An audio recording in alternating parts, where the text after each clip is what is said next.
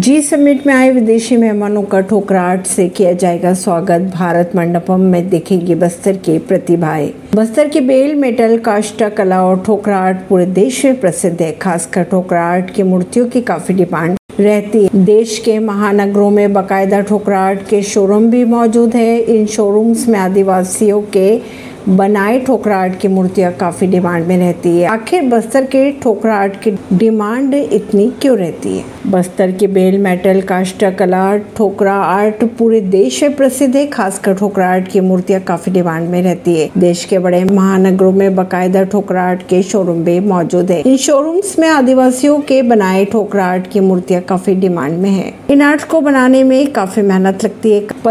नई दिल्ली से